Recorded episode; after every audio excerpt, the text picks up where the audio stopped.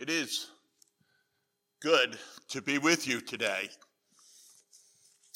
even if, for the most part, it's virtual. It's a little crazy, isn't it? I mean, I'm sitting here and I'm, or standing here, and I'm looking around. See a few people over here, a few people there, my wife there, and empty pews. And yet I know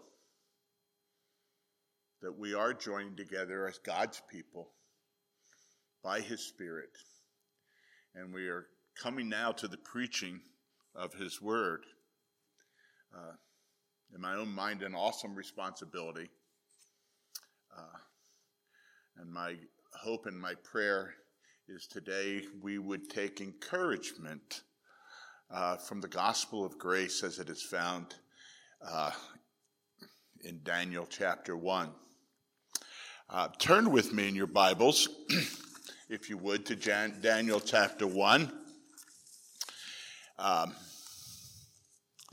and let us hear the word of the Lord.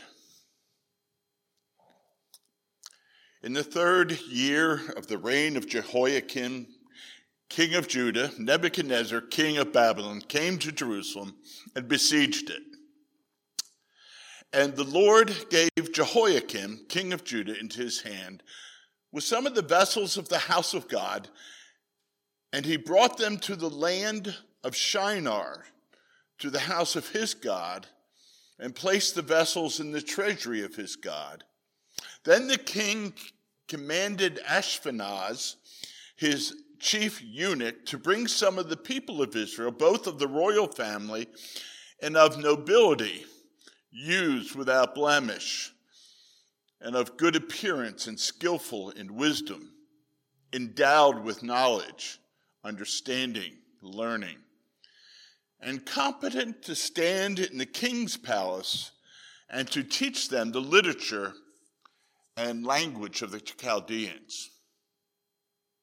The king assigned them a daily portion of food that the king ate and of the wine that he drank. They were to be educated for three years. At the end of that time, they were to stand before the king. Among these were Daniel, Hananiah, Mishael, and Azariah of the tribe of Judah. And the chief of the eunuchs gave them names. Daniel he called Belteshazzar, Hananiah he called Shadrach, Meshach, uh, Mishael he called Meshach, and Azariah he called Abednego.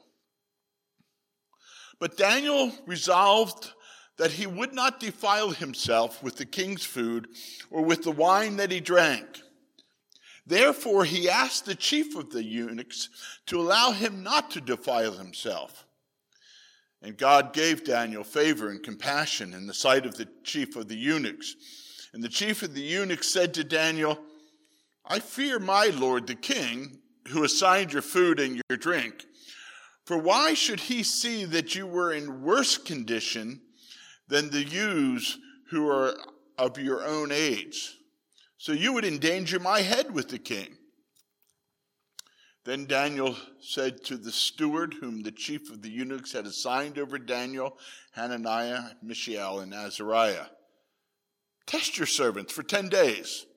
Let us be given vegetables to eat and water to drink. Then let our appearance and the appearance of the youths who eat the king's food be observed by you, and deal with your servants according to what you see. So he listened to them in this matter and tested them for 10 days. At the end of 10 days, it was seen that they were better in appearance and fatter in flesh than all the youths who ate the king's food. So the steward, steward took away their food and the wine they were to drink and gave them vegetables. As for these four youths, God gave them learning and skill in all literature and wisdom. And Daniel had understanding in all visions and dreams. At the end of the time, when the king had commanded that they should be brought in, the chief of the eunuchs brought them in before Nebuchadnezzar. And the king spoke with them, and among all of them was none found like Daniel, Hananiah, Mishael, and Azariah. Therefore they stood before the king, and in every matter of wisdom and understanding about which the king inquired of them, he found them ten times better than all the magicians and enchanters that were in all of his kingdom. And Daniel was there until the first year of King Cyrus. Let us pray. Gracious God, as we come into your presence today, as we hear your word as it is read, as it is proclaimed, my prayer this morning is that your people would hear your word and that it would come with strength and power. I pray that you would give me words, that you would give your people hearts and minds to receive, and that through it, Lord, you would build your church. We ask this in Christ's name. Amen.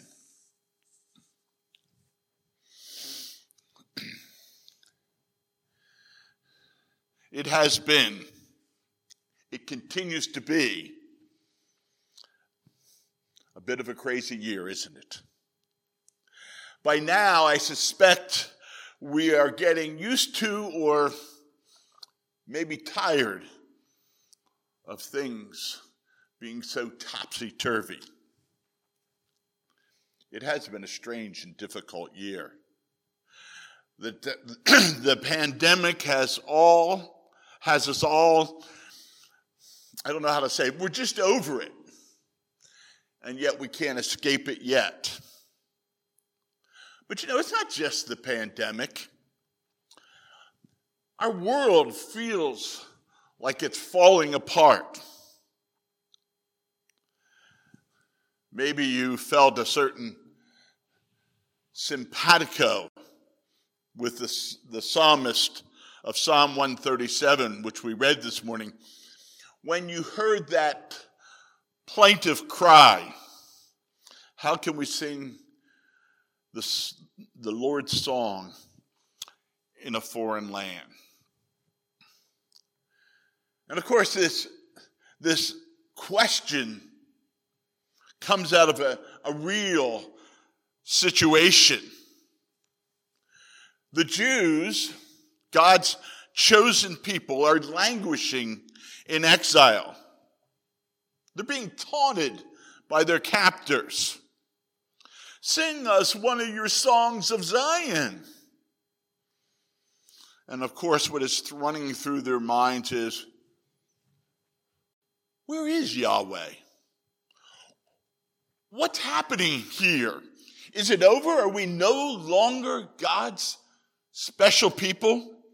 His covenant people? How can we sing the song of the Lord in a foreign land? This is the question of a people in exile remembering their past glories. How can we sing the Lord's song in a place like this? How can we sing the Lord's song at a time like this? This is not just a lamentation of God's people from the ancient past. Does it not resonate in our world today? How in the world have things gotten so far out of whack? How are we to live in times like this?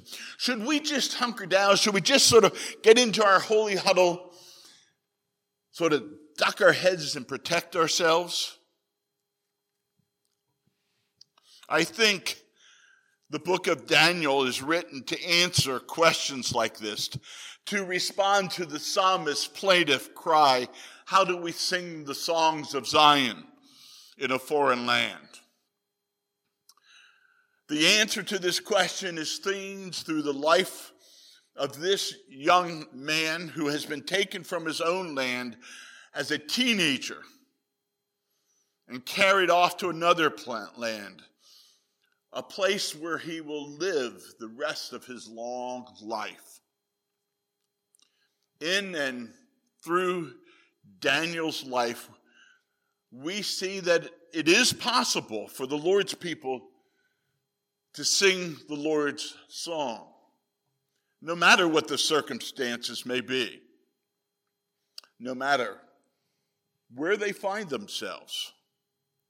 And it is in this context I want us to think about this biography of this, this great man of God, Daniel.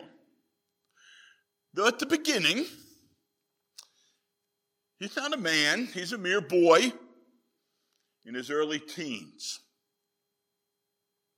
And as we look at this first chapter, I think we'll find three things that were buried deep in Daniel's soul. First of all, we find a, a young man who was conscious, aware of the sovereign Lord of heaven and earth, who was shaping his destiny. We begin to see this in, in verses 1 and 2. In verses 1 and 2, Daniel gives us something like a split screen picture of the days in which he lives. You know the experience. Events are happening. And sometimes there are two different cameras from two different perspectives. And it is when you get both those perspectives that you begin to better understand what's going on. And if we are to fully understand what is happening overall, we need to take into account both of these perspectives simultaneously. Daniel does this in the first two verses. In verse 1, he begins to set the scene from the perspective of history. He tells us what is taking place from the human perspective, what might be recorded in the history books. In the third year of the reign of Jehoiakim, king of Judah, Nebuchadnezzar, king of Babylon, came to Jerusalem and besieged it. It goes on to tell us that Jerusalem was captured by Nebuchadnezzar and the Babylonians, that the sacred articles of the temple were confiscated, carried off to the temple of the gods of, the ba- of Babylon, and placed there.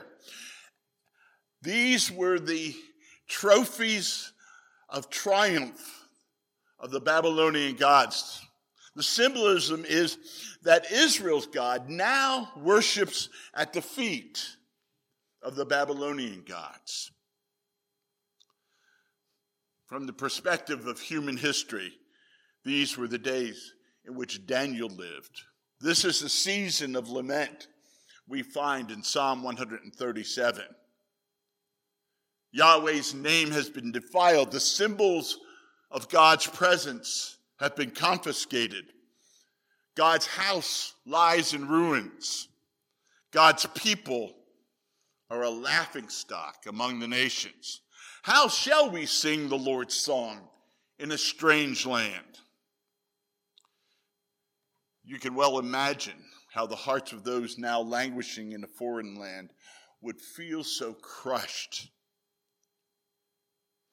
but do you see what Daniel recognized? Even as these things are going on, as he began to discern the other side of the split screen of human history, the other side, which is always there, though at times the people of God fail to see it, written into the histories of the disasters that had fallen on God's people, were these words at the beginning of of verse 2. And the Lord gave Jehoiakim, king of Judah, into his hand. It was the Lord who gave Jehoiakim into the hand of Nebuchadnezzar the Great.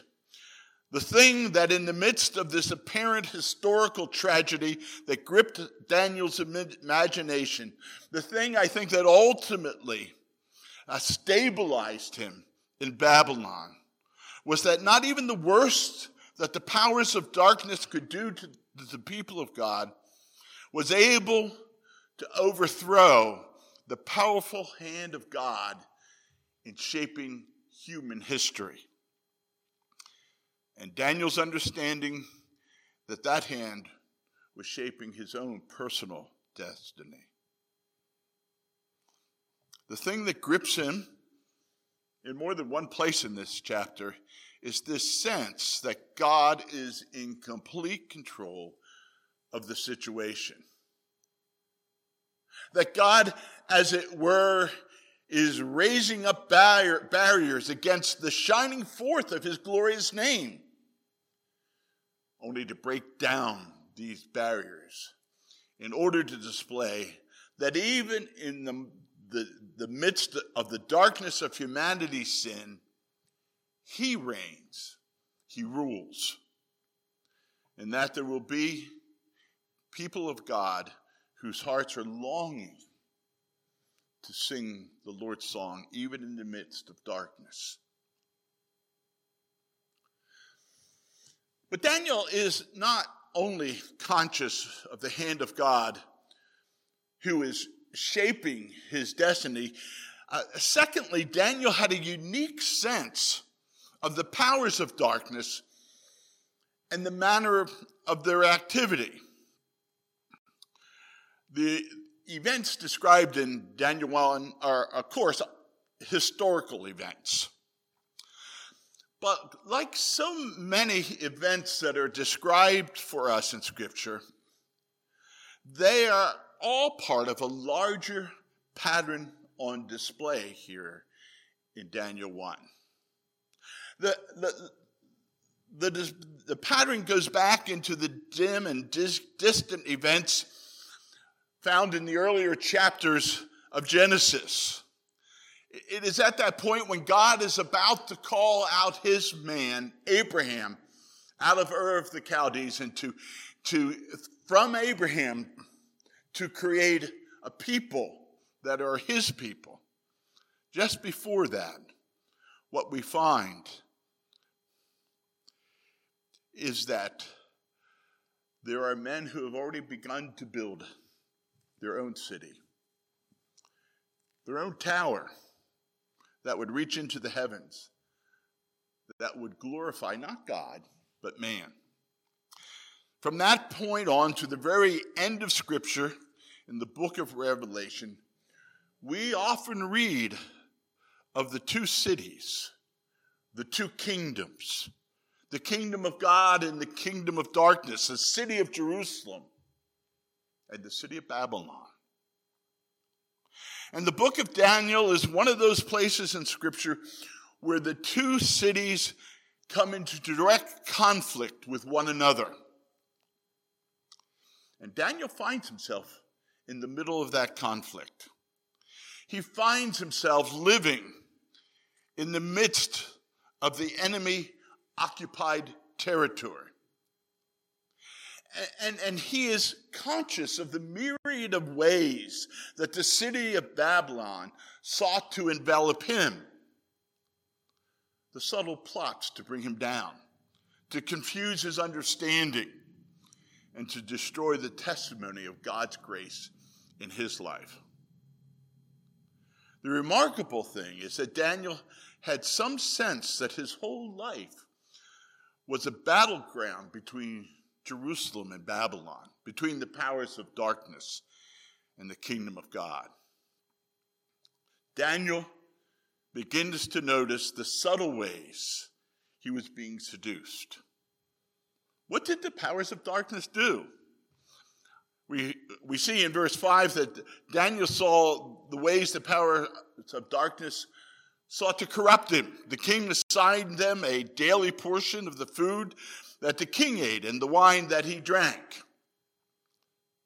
Daniel was to be given the delicacies of the king's table, the finest of wines, the best of meats, prepared by the, the most uh, superb of chefs.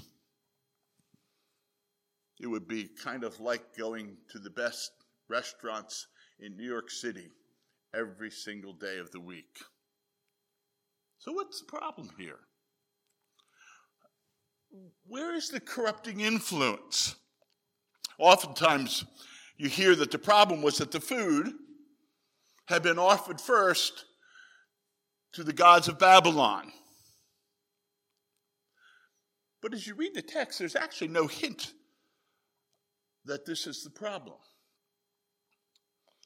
In fact, one commentator has, has noted that the veggies that Daniel wanted the freedom to use instead would likely have been offered up to the Babylonian gods as well.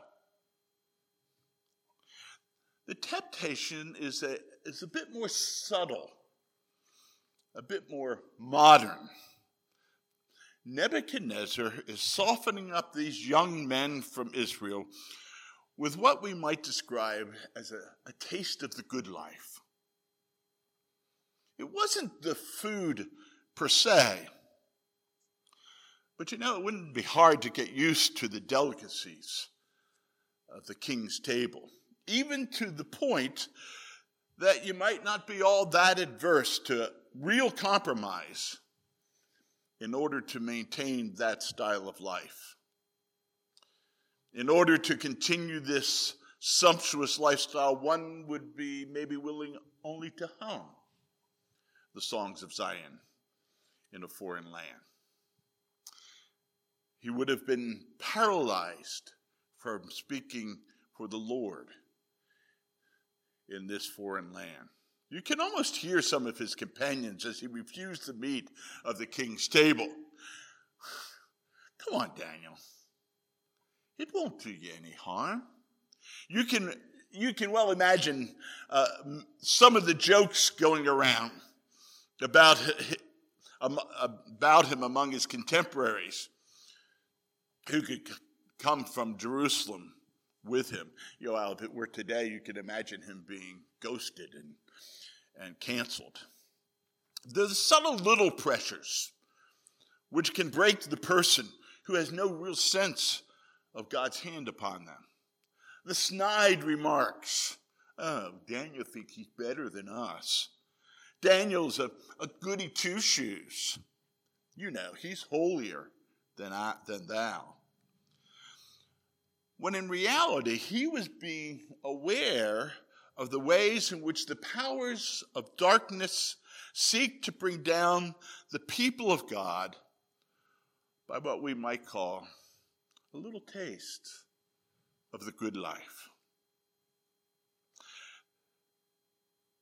The remonstrance that we often give when someone is challenges the way uh, we are living is, well, you know, there's, not, there's nothing really wrong with it. And that on one level may oftentimes actually be true. But we never seem to ask the question is there something actually good or, or right about it? Will it edify me? Will it edify others? Or will it, as Daniel apparently recognized with the king's delicacy, will it enslave me?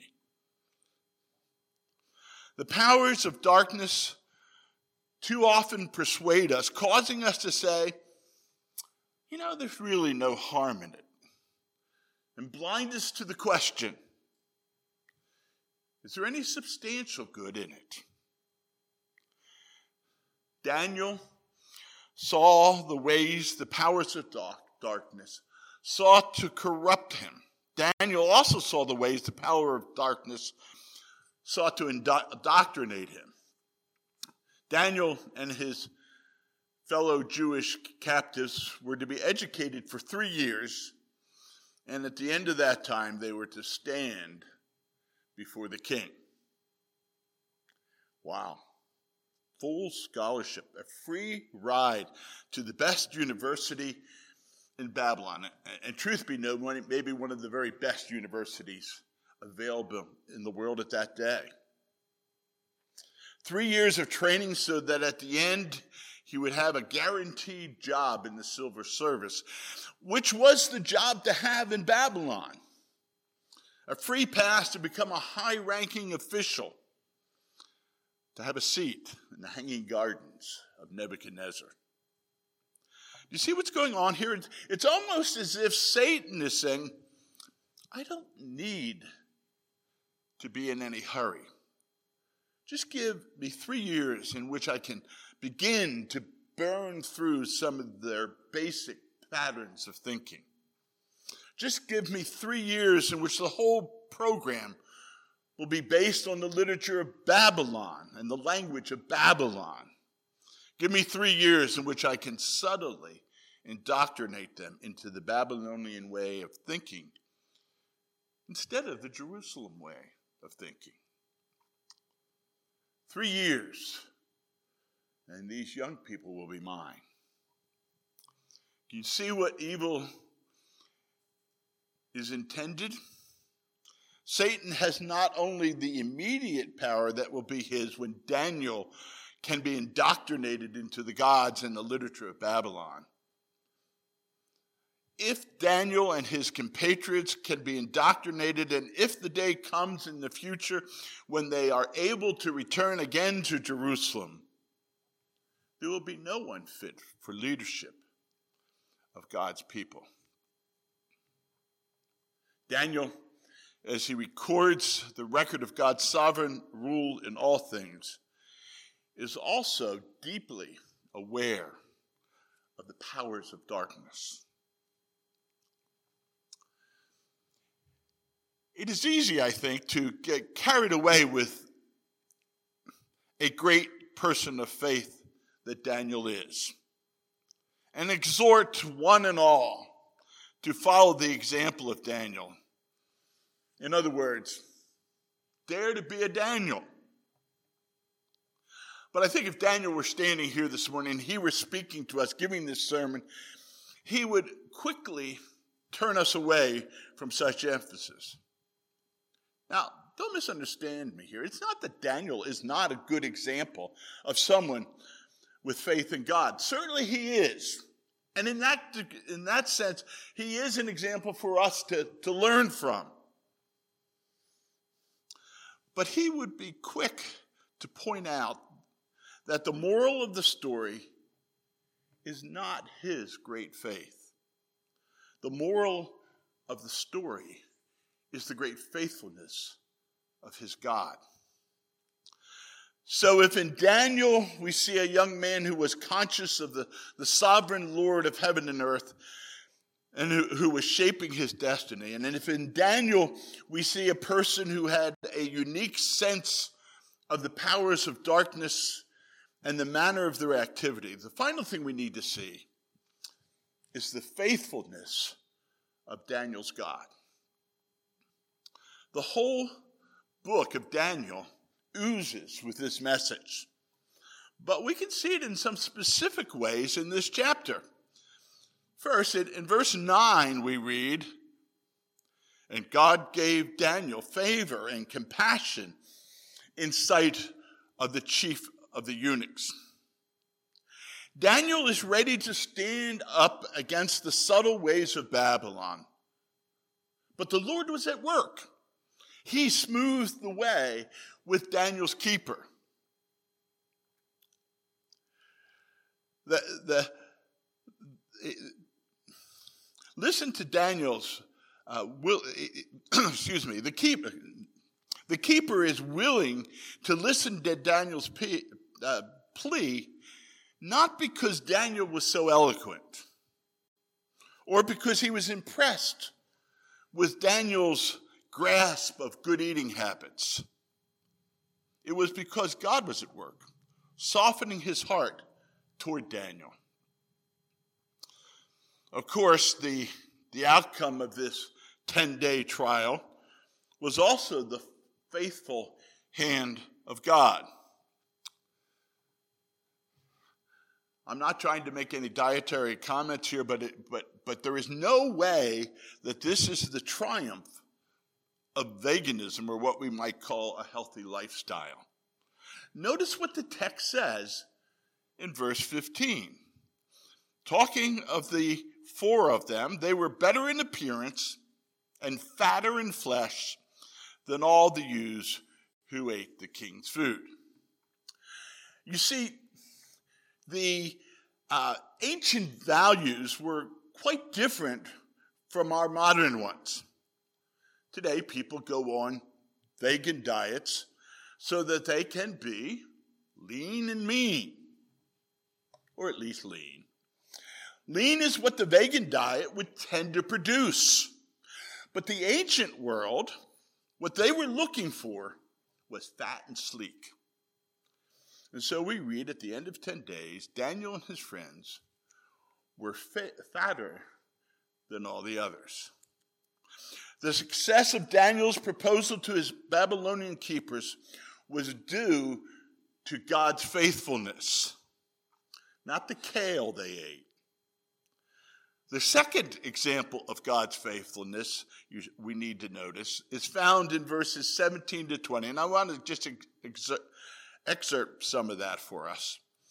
Verse 17 As for these four youths, God gave them learning and skill in all literature and wisdom, and Daniel had understanding in all visions and dreams. Verse 20 And in every matter of wisdom and understanding about which the king inquired of them, he found them ten times better than all the magicians and enchanters that were in all his kingdom. God gave all four of them exceptional knowledge and understanding of Babylonian literature and wisdom. He also gave Daniel unique ability to discern visions and dreams of all kind. In the end of their training, when they had their oral exams before the king, Nebuchadnezzar found them 10 times better than all the others as you go on to read the book of, of Daniel, as wise as they were in the things of Babylon, they remained faithful to the God of Scripture. We are so familiar with the stories of Babylon, of, Neb- of Daniel and his three friends that I think at times we fail to recognize or realize or focus on the remarkable work of the Lord's faithfulness their testimony was. As a result, we, we miss the comfort and encouragement that we can gain for our own lives. If the Lord could keep these young men faithful to Him, in that situation, then he surely can keep us faithful. No matter how overwhelming our situation may seem, God is able to keep us through it. It is His work from beginning to end, and He will do it. There is one more surprising note of God's faithfulness, and it's found in the very last verse of the chapter, where we read, And Daniel was there until the first year of King Cyrus. Uh, just a historical note the first year of, of, of Cyrus was the year in which the decree was issued, allowing the Israelites, if they wanted, to return to Israel, to Jerusalem to rebuild the city, to rebuild the temple. 70 years after Daniel and his friends were taken to Babylon, we find God's faithfulness had proved sufficient through that whole period of the exile. Babylonian kings came and went. In fact, the Babylonian Empire itself was replaced by the ruling powers of the Medo Persians in the person of Cyrus the Great. God sustained his faithful servant throughout the whole time. And the lesson for us is no matter what we face, no matter how intense the trial may be, or how long it will last, when the world does its worst, God is faithful enough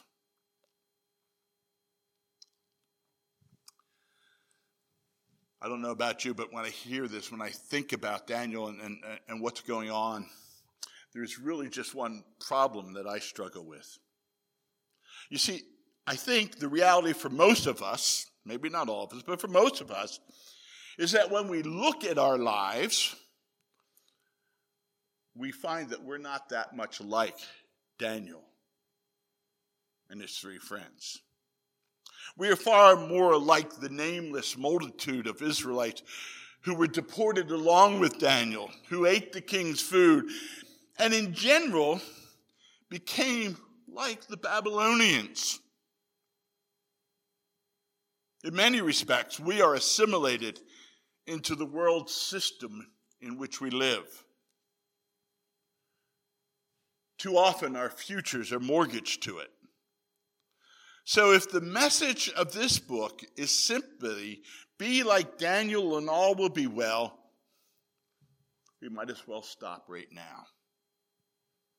Most of us are not Daniels. The good news of the gospel, however, is not simply that God is faithful to those who are extraordinarily faithful to Him.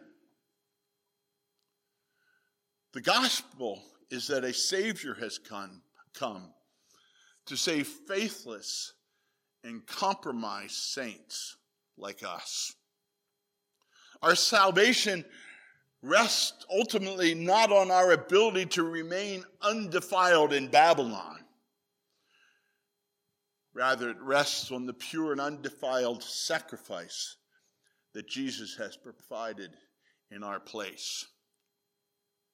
God's faithfulness is seen not only in what he does to keep his promises, but in Jesus Christ, he pays for the unfaithfulness of his children. Yes, we can sing the song of the Lord in the foreign land because in Christ we know that we have an inheritance that cannot perish, kept in heaven for us. And It is ultimately that's our hope in what who God is and what he has done. It was Daniel's hope. And our God is faithful. Let us pray. Thank you, Lord, for your word. Thank you for the example of men like Daniel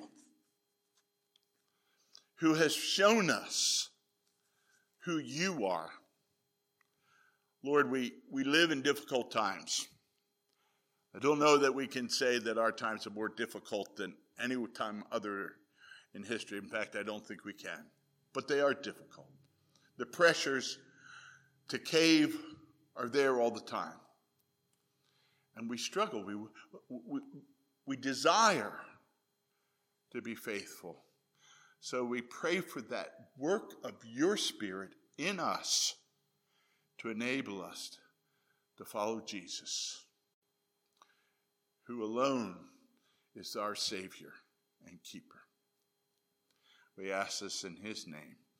Amen.